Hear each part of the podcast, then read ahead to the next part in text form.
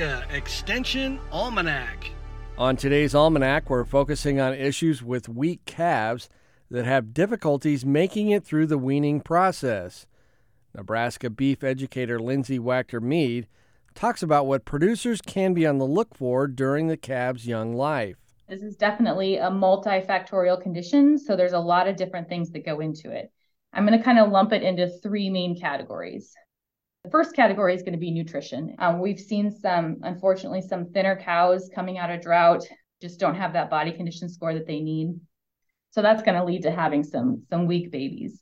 Uh, we know that that prepartum time frame, so right before that calf is born, that's when the calf is growing the most. So that the last 60 days of gestation, that calf is putting on 80% of its body weight.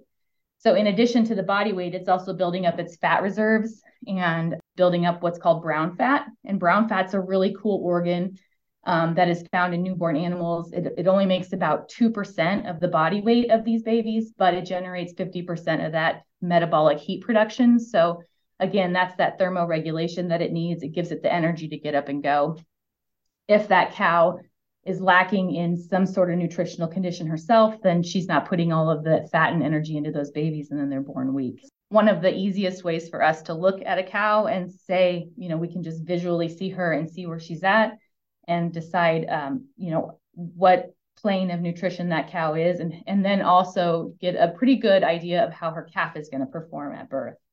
So thin cows, weak calves. Um, we know that a thin cow is going to have less uh, IgG antibodies in her colostrum.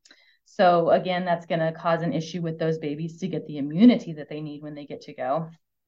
You know, just as a refresher, we want to see cows at a body condition score of five when they calve, and then a heifer at six, because we know the heifers are still growing themselves too.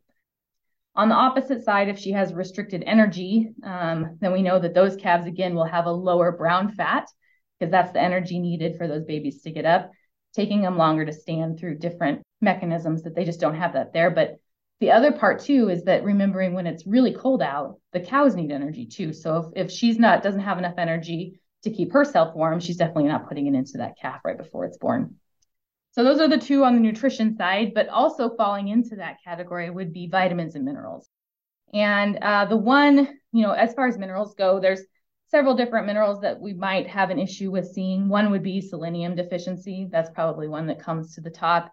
That's the white muscle disease where we just see those weak babies. And that again is going to depend on your geographic location and what what is out in your environment because you can't have too much selenium too. So there there is a fine little tipping point between there. But on the vitamin side, and this is probably what I would, you know, I don't I don't have good data right now to tell you what we're seeing currently, but you know, it just would kind of make sense that we might be seeing some low vitamin A in some forages. Vitamin A comes from the green forage, so the carotene that's found. The cows will eat that, they'll store it in their liver, and they can store it for I think up to 4 months, but the the vitamin A will start to degrade over time. So uh, uh, degrade in the in the stored forages. So if you have, you know, if if unfortunately you had to find different resources for forage and you had to go back to maybe a couple years past of um, forage that was stocked up you know the vitamin a is probably lower in that because it does start to degrade but also we know that drought stressed forages are going to be low in vitamin a so and we all know we, that we're dealing with that now so um, it makes sense that we're probably going to have some low vitamin a babies you can hear much more of this interview about weak calf syndrome on the Beef Watch podcast offered by Nebraska Extension. To hear the entire program, go to beef.unl.edu or download from Apple iTunes. For Nebraska Extension Almanac, I'm Brad Mills. Nebraska Extension Almanac is a production of IANR Media and Nebraska Extension. For more information on how your university is serving Nebraskans, go to extension.unl.edu.